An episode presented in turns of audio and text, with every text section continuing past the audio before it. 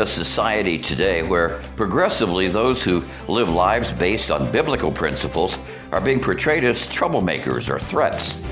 But in some cases, those who claim the faith are becoming a threat to themselves. Welcome to A Walk in the Word, where we bring you the Sunday sermons from Providence Baptist Church Gaston's worship services. In this week's sermon, Pastor John Friedrich looks to the book of Jude to warn us of two common errors we see in the church today. Let's join in as Pastor Friedrich preaches a message entitled, Buyer Beware, from the book of Jude. All right, it's good to be in the Lord's house with everybody this morning as we dive into God's Word and see what He has to say. So as I said, we're in the book of Jude, and we'll be reading verses three through eleven. There are no chapters in Jude because there's just one chapter, basically. So if you would, follow along with me, and we're going to be reading verses three through eleven, as I said.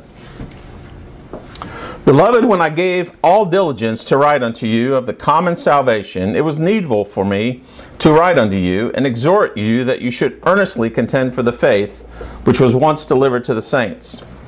For there are certain men crept in unawares who are, were before of old ordained to this condemnation, ungodly men, turning to the grace, turning the grace of our God into lasciviousness and denying the only Lord God and our Lord Jesus Christ.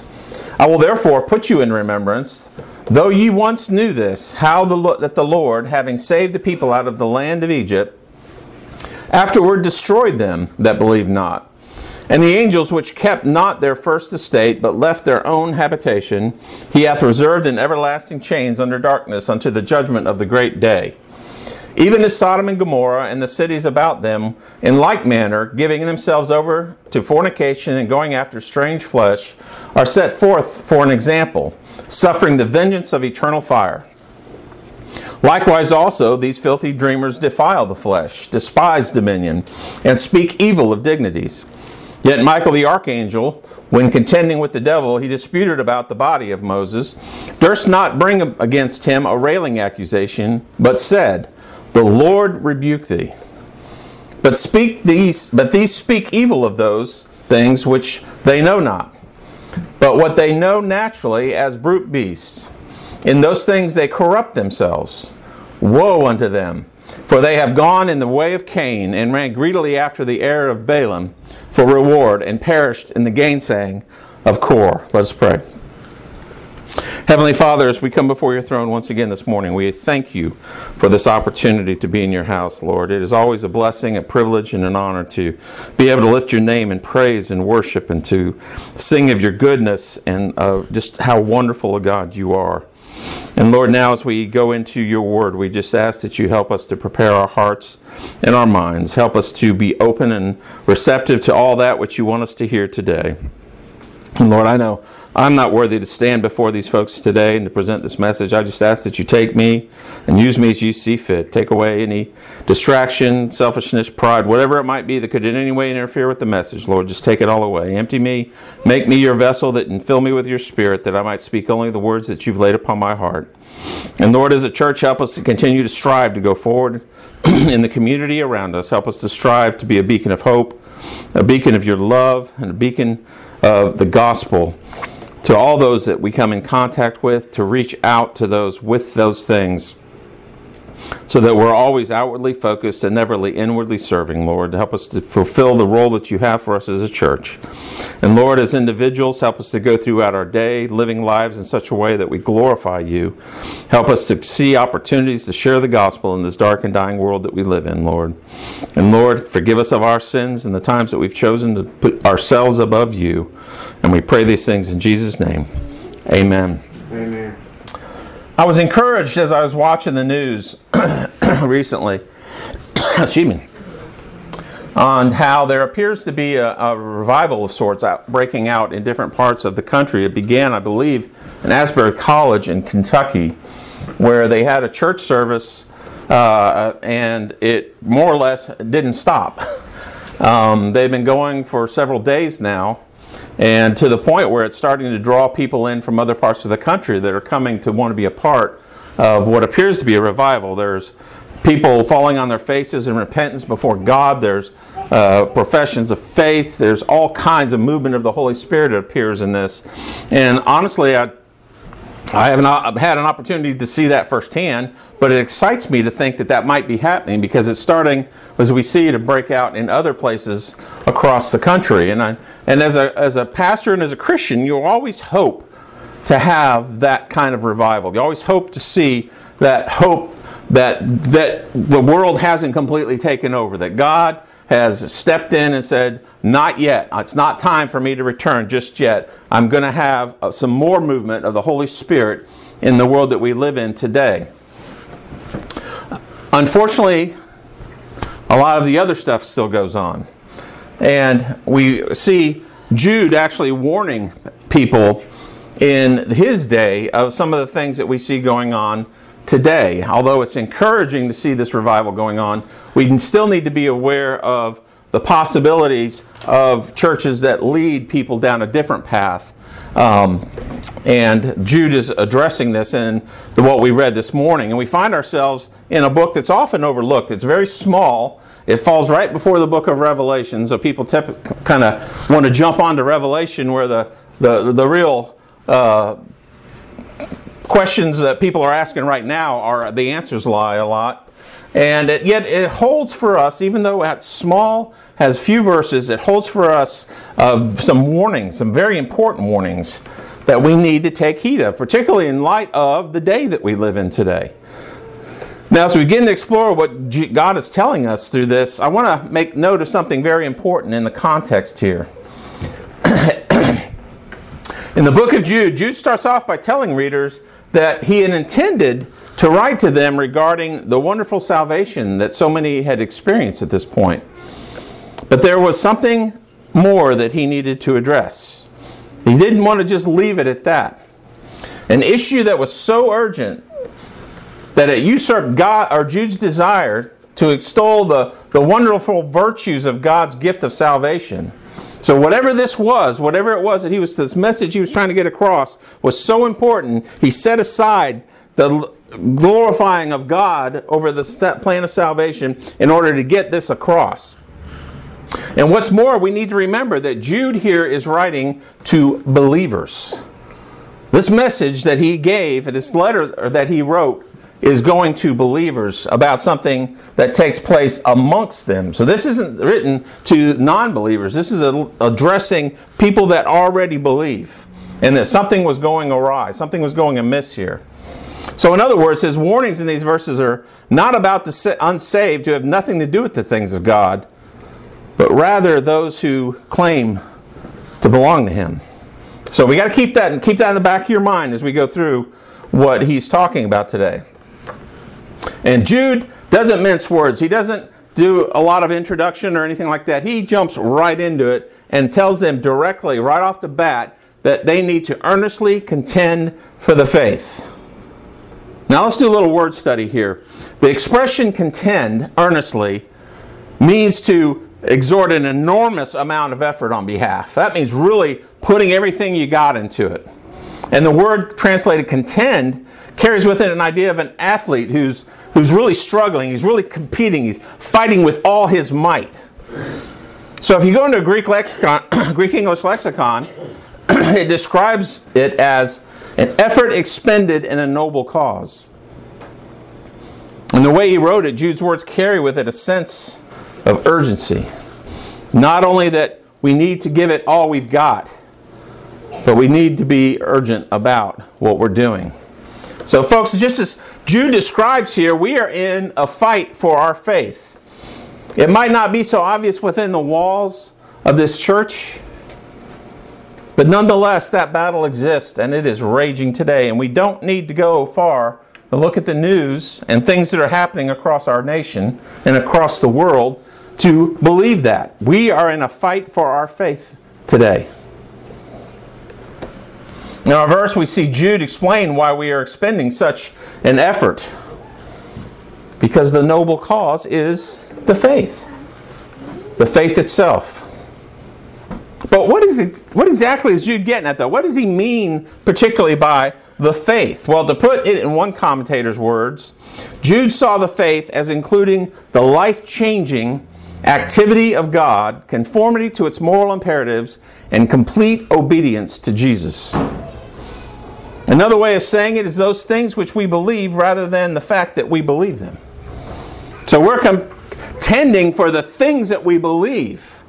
We're not just defending our own faith, but rather we're putting the things that we believe out there. We're defending them. We're, we're trying to tell the world these are important for you to understand, despite the fact that they're being attacked on every side. We get a picture of just that in the expression, once delivered, which carries with it the meaning of completely or wholly, meaning once and for all. Jude is referring to faith in every aspect when he says we need to earnestly contend for the faith. This also tells us the faith has already been delivered in its completeness. We are not at liberty to add to it.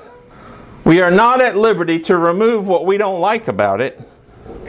We are to deliver God's message in its entirety, God's word in its fullness.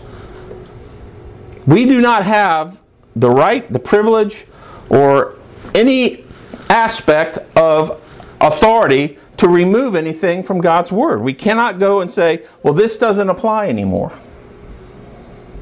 Amen. We cannot go and say, well, this really doesn't fit in today's society. This really doesn't fit in our progressive culture that we live in. We do not have the authority to say that. God's word exists in its entirety or not at all.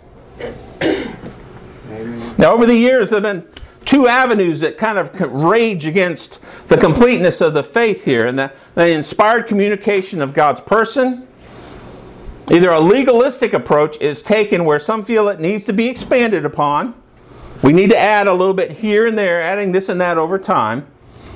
Then there's the opposite response where a liberal view of scriptures is taken, and that we remove parts because, well, they're considered repulsive. They're considered outdated or ridiculous. And when this approach takes hold, you end up with some sort of blend of humanism, psychology, or a mixture of religious philosophies. Now, this isn't anything new. It's not like we've got the patent on the thinking of the day. This kind of thing evidently existed thousands of years ago too. After all, we see Jude, Jude addressing that very thing when he wrote this. And he didn't write it last week. But we must also note that it will become more prevalent as we get closer and closer to the end times. And I know I've talked a lot about the fact that the signs that seem to be lining up. But look at First Timothy four one. Now the Spirit speaketh expressly that in the, what? Latter times some shall depart from the faith, giving heed to seducing spirits and doctrines of devils. Now the individuals that Jude warns them of are referred to as ungodly men. Yet notice something interesting. They crept in unawares. It wasn't like some unbeliever came into the churches and said, you guys are all full of baloney. This is all hogwash. Don't believe any of it. It says that ungodly men crept in unawares, which means they came in under the guise of religion. It's important not to miss this. The word ungodly describes men who live without a reverential awe toward God, and yet they were able to blend in amongst those who do. This is important to understand because it describes someone who does not have the proper perspective on God. And yet, they exist amongst those who do. They do not see God as righteous. They do not see God as holy. They do not see God as a supreme being who, although He loves us unconditionally, will also sit in judgment of people and nations. I want to stress this again. This is important to understand because it sets the framework for the particular behaviors that Jude is calling them out for. Now, as a side note, it's interesting that Jude in verse five begins to remind the readers of the judgment of God. And in verse seven, we're reminded of several instances where God did, in fact, judge. We're reminded of those that suffered at the hand of God legit- that legitimized evil. And in verse eleven, we're reminded of three individuals who, in one way or another, all rebelled against the spiritual authority of God, choosing to be self-directed rather than submitting to God's established authority. Jude made a point. He made a specific effort to remind his readers, and consequently us, thousands of years later, that God will judge that mindset. If we challenge the authority of God. We see Peter refer to this judgment in Second Peter chapter two, verse one, where he says, "But there were false prophets also among the people, even as there shall be false teachers among you, who privily shall bring in damnable heresies, even denying the Lord that bought them, and bring upon themselves swift destruction." So we're warned in multiple places, not just in Jude's letter, but we see it in the New Testament, of these very things. Of people bringing in false doctrines, of people coming in unawares. So what does this look like then? What is it specifically that he warns us about that we need to be very careful about? What behaviors does he describe in these individuals? Well, the first one involves the cheapening of the grace of God. His letter said, turning the grace of God into lasciviousness, or another way of putting it, turning the grace of God into a license to sin, or a means of pleasuring the flesh. Cheapening the grace of God. Dietrich Bonhoeffer, who's a German theologian whose Christian convictions ended up costing him his life at the hand of the Nazis during World War Two, he wrote this in his book. He said, "Cheap grace is the preaching of forgiveness without requiring repentance, baptism without church discipline, communion without confession, absolution without personal confession. Cheap grace is grace without discipleship, grace without the cross, grace without Jesus Christ living and incarnate." But what does this look like today, though, folks? What does this look like today? And what it looks like are doctrines where we seek the grace of God for reasons that are selfish. I've often railed about the prosperity gospel and its spin-offs, the feel-good gospels that we often talk about, and I condemn. It's materialistic, it's self-centered, and its approach to Christianity is not only a heresy, but it's an affront to God. But there's another, much more subtle kind of Christianity that lurks in so many churches and mindsets. It sounds very appealing to the masses, but lacks the fundamental piece of knowing Christ as Lord and Savior, and that is personal accountability. You see, if if I were to come to you and tell you that God wants to forgive your sins, in fact, He's already made arrangements for it. So do you want to go to heaven when you die? How many people do you think would say no? There's not a single individual out there that would say, "I don't want to go to heaven." How many people do you think would answer? But when you explain to them why they need forgiveness, and that we are wretched sinners, if left to ourselves, condemned to an eternal and very deserving sentence of separation from God in a horrible place called hell. And we must first and acknowledge that truth in our hearts, recognizing the sin in our lives as nobody's fault but our own. Amen. And seeing it as the absolute rebellion against the holy and righteous God that is it, that it is, suddenly people get offended. Yeah, I want to go to heaven. Well, do you recognize that you're a, a wretched sinner, unacceptable to God? Oh, how can you say that about me? Well, folks, that's exactly it. That's exactly the problem. You see, they want heaven, but they don't want to admit who they are. And a big reason for that is acknowledging those things calls to mind a need for becoming a changed individual. Allowing Jesus to do His work within you and turn your heart towards Him so that we turn away from our old ways. We repent of the sins in our life. See, we got to remember, that's what that word repent means. It means to turn away from.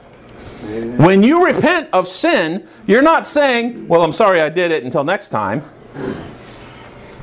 You're saying, "God, I am sorry for offending you. Help me turn away from this in my life, so that I no longer feel drawn to it." We live in a world today where personal accountabil- accountability seems unnecessary. Our society today is moving where when someone commits a crime, it seems like it's everybody else's fault. The school failed them, or they were under too much pressure because of this or that, or they were treated unfairly. No, they committed a crime because of their fundamental sinful nature that exists in their heart and in the heart of every man, woman, and child that ever lived. Amen. And I think to a great extent this is kind of bled over to every aspect of life, including the spiritual side. We don't seem to see the need for personal accountability in our spiritual life anymore than society seems to see it in our physical. We are content with grabbing hold of the grace of God without understanding the mercy of God. You see, you can't completely grasp the first one unless you understand the second one. Amen.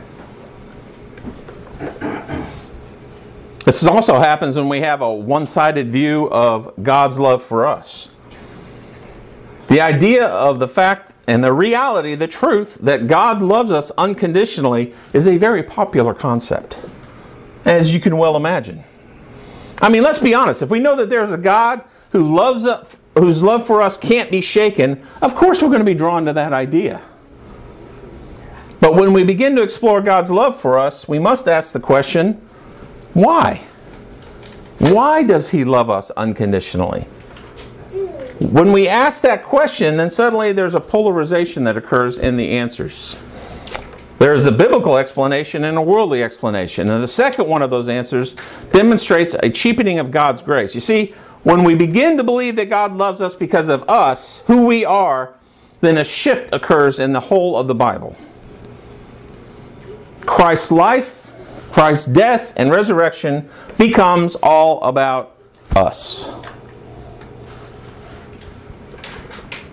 We make the Bible all about us when we reason that God loves us because of something that we are, or something perhaps that we have to offer, instead of recognizing the fact that we have nothing to offer God, and that what He did was for His honor and glory, and not for our purposes. That would make us the object of our own faith if that were true. We would say the Bible is now about us, and we begin to indirectly worship ourselves. But nothing could be further from the truth. David Platt made this comment. He said, "The message of biblical Christianity is not God loves me, period, as if we were the object of our own faith. The message of biblical Christianity is God loves me so that I might make Him, His ways, His salvation, His glory, and His greatness known amongst all the nations."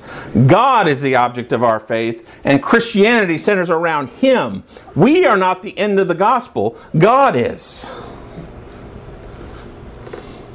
First John four ten says, "Herein is love, not that we love God, but that He loved us and sent His Son to be the propitiation of our sins."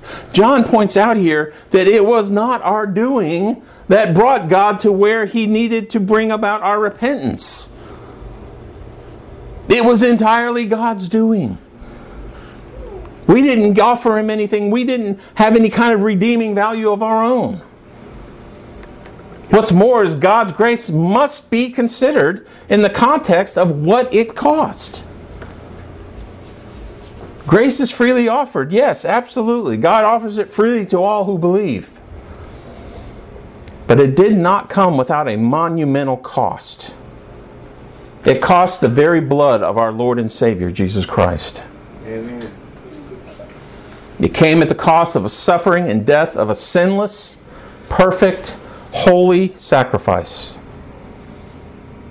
And we can't ever, ever allow ourselves to lose sight of that truth. And because of that truth, it is God who is the focus of our faith. It is God who deserves to be the object of our adoration. It is God who deserves the glory. And it is why He exhibited this tremendous act of love towards us. You see, that is why He loves us. It's a fundamental part of who He is. And in that, we should be He should be glorified as a result. The grace of God was incredibly costly, and His willingness to offer it to us freely deserves to be the message of the reason why we glorify Him before others. Amen. The second thing Jude's pointing out here is denying the lordship of Christ. And that these men were denying the lordship, or in other words, they were denying Christ as Lord of their lives. But what does that look like? What exactly does it mean to deny the lordship of Christ, or to deny Him as the Lord of your life? There's an extreme form of it that has become more and more prevalent in our society, and that's being focused more on being politically correct and tolerant to those who do not believe the God of the Bible. Let me share with you something that was said recently. Uh, not recently, I shouldn't say. That was shared some time ago in the chamber of our nation's House of Representatives. This was during a prayer to open our session of Congress. And I want you to keep in mind, the individual saying this was a minister. Supposedly a minister of the gospel. Uh, after what he had prayed, what seemed kind of like the typical middle-of-the-road prayer, an ordained United Methodist minister closed the prayer with the following statement: "We ask it in the name of the monotheistic God Brahma and God known by many names and many different faiths, amen and a woman."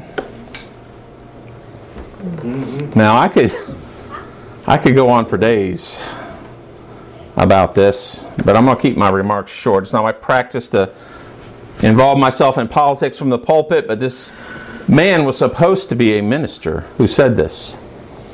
What's more is, I don't typically call out other ministers, but this has got to be addressed, folks.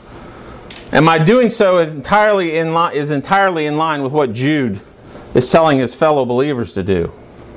Let's first address the comments of "amen" and "a woman." In what was perceived to be an effort to appear gender inclusive, this congressman exhibited a clear lack of understanding of the meaning of the word amen. Now, if you look at the word amen in the Bible, it is one of the most basic of word studies. It reveals that the, it's Hebrew of origin.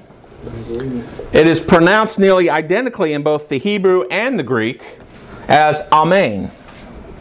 And it has absolutely nothing to do with gender whatsoever.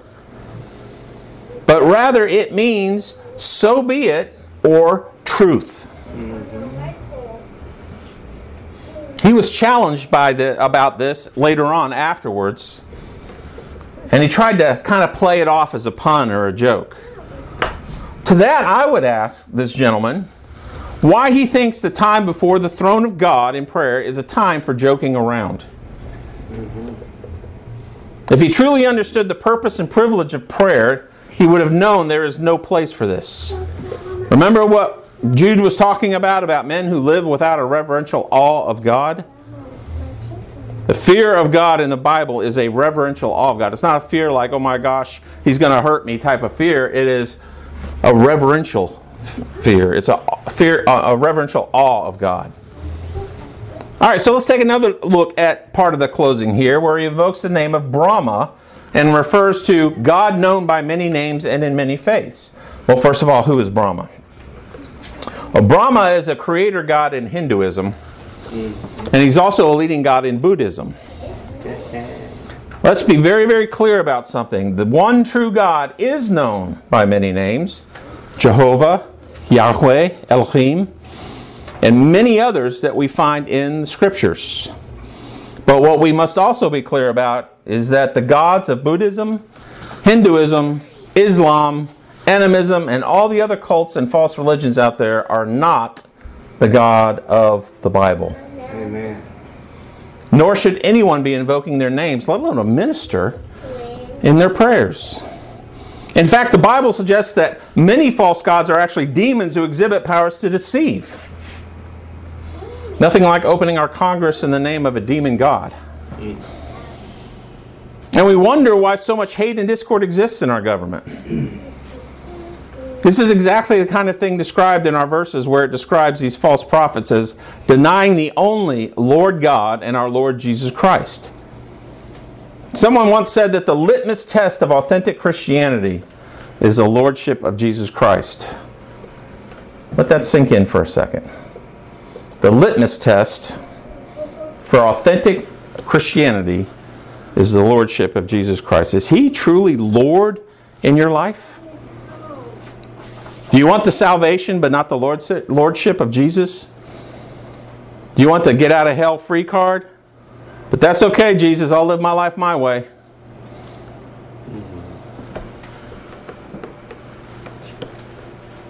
The Lordship of Jesus Christ is in part acknowledging Him as the one true God and acknowledging His full authority over your life. I'm just going to leave that part there, but my point in bringing this up is to show an example of what Jude is talking about and to show that it's very much alive and well today.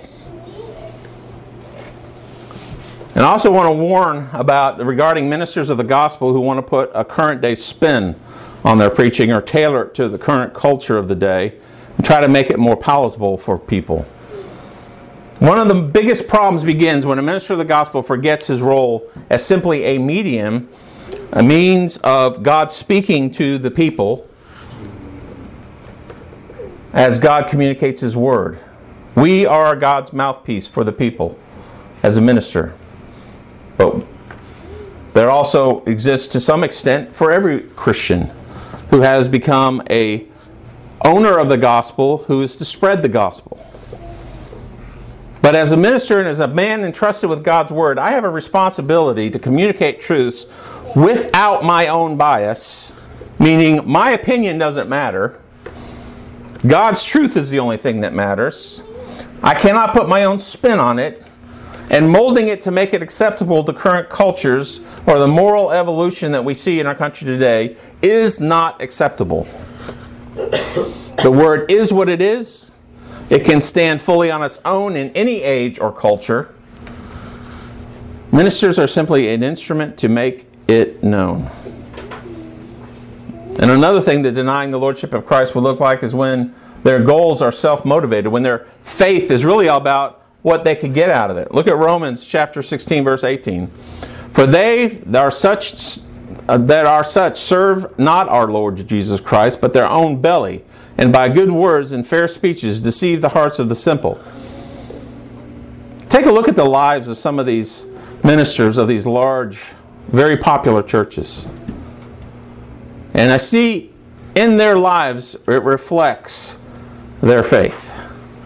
How they live reflects their faith. One of the uh, preachers that I like to listen to made a comment one time in his views of money. And I, I, I like the way he thinks in this respect. He says, when someone gets a raise, the worldly thinking is, oh, I can live so much better now. I can live, I can do this now that I wasn't able to do before, or I can afford this now that I couldn't afford before.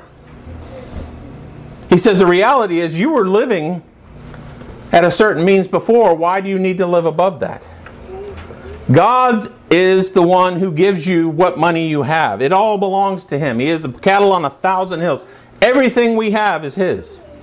So when He blesses us with a windfall or with a raise or something along those lines, that is to be used to further His purposes and His glory.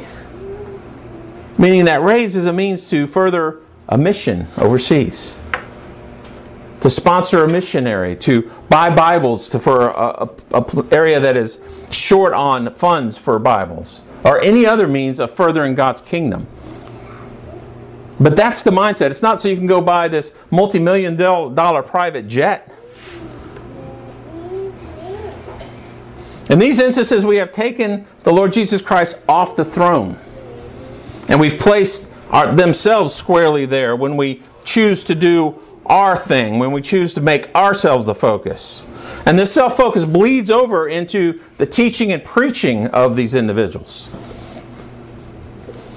Now, having said this, we've got to consider what kind of an approach we should use when Jude said, contend for the faith. What kind of attitude should we have?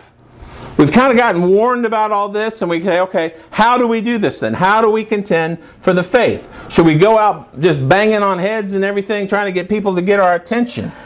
Should we be defensive and offended for such disrespect of God's teachings in the person of Jesus Christ? Should we exhibit righteous anger in doing so, turning over chairs and pews in church? Well, A W Tozer put it this way, and I like the way he put it.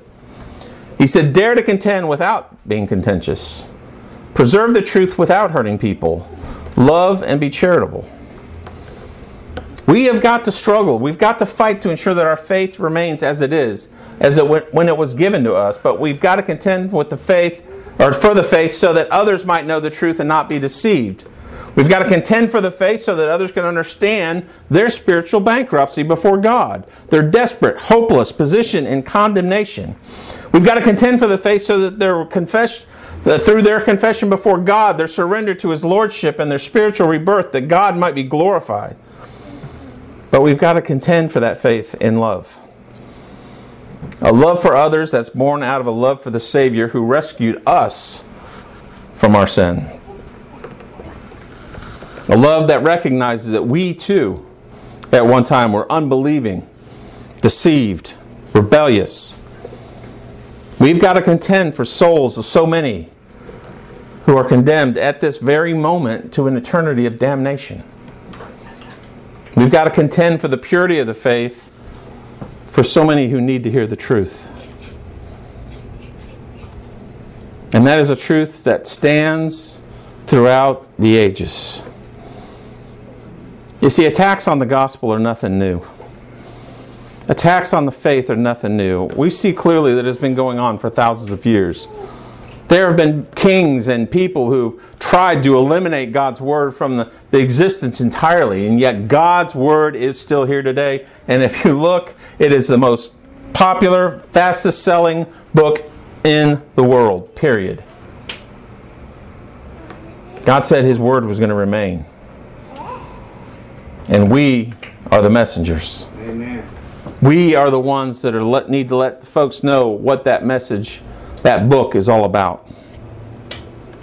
And the fundamental story is Jesus Christ and what He has done to rescue us from ourselves.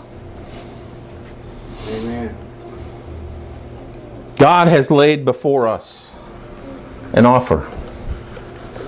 He has laid before us a plan that will keep us from an eternity of suffering. He's made it very, very simple. It's not complicated. There's not a, a, a some hidden agenda or unknown target that we've got to shoot for. He has made it very plain and simple for us. If we will confess our sins before God and believe that Jesus died on the cross and rose again three days later, then we can be saved from an eternity of suffering. And it's not up here. It's not an academic ascension to it. It's a heartfelt surrender to it. And that's where the Lordship of Jesus Christ comes in. Because when we recognize our need, recognize who we are, recognize that we need Jesus Christ, He becomes Lord of our lives.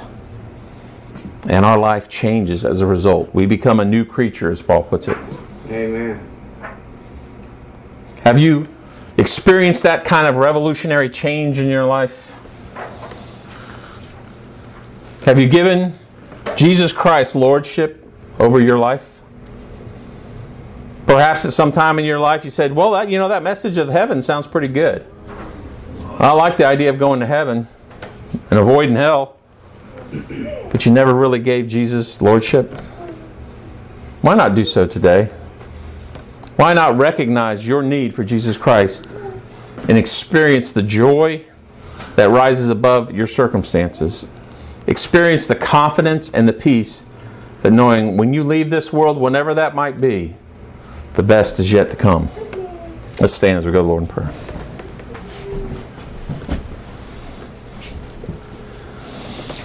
Heavenly Father, as we come before your throne this morning, we are grateful for this time we've had together. Lord, help us to contend for the faith just as Jude has called us to.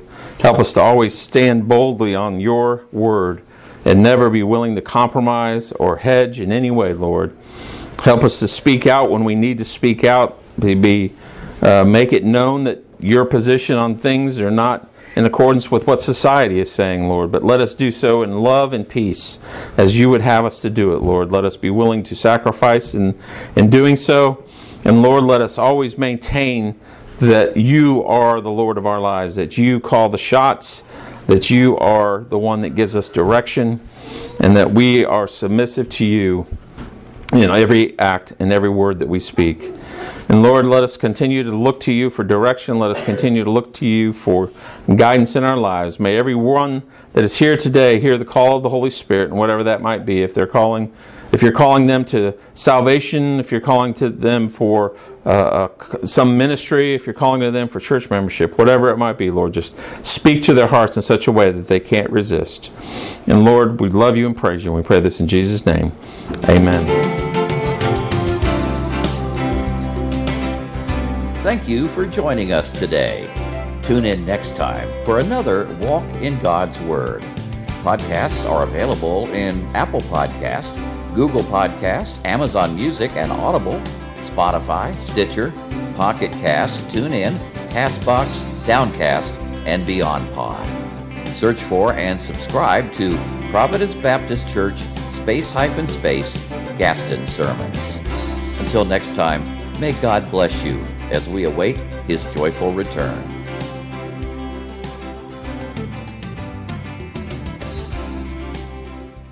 Hi, this is John Friedrich, pastor of Providence Baptist Church. It's my prayer that our time together has helped you grow in your walk with God, or maybe he's even used it to guide you to discover the wonderful gift of salvation. If you're ever in our area, we would love for you to come worship with us. Our address is Providence Baptist Church, nine seventy-seven Meadowfield Road, Gaston, South Carolina, two nine oh five three. If you'd like to contact us, you can do so through our website at w w w dot providence n b c gaston dot com or email us at providence n b c gaston at gmail dot com. Again, thank you for tuning in, and we look forward to you joining us next time as we take a walk in the Word.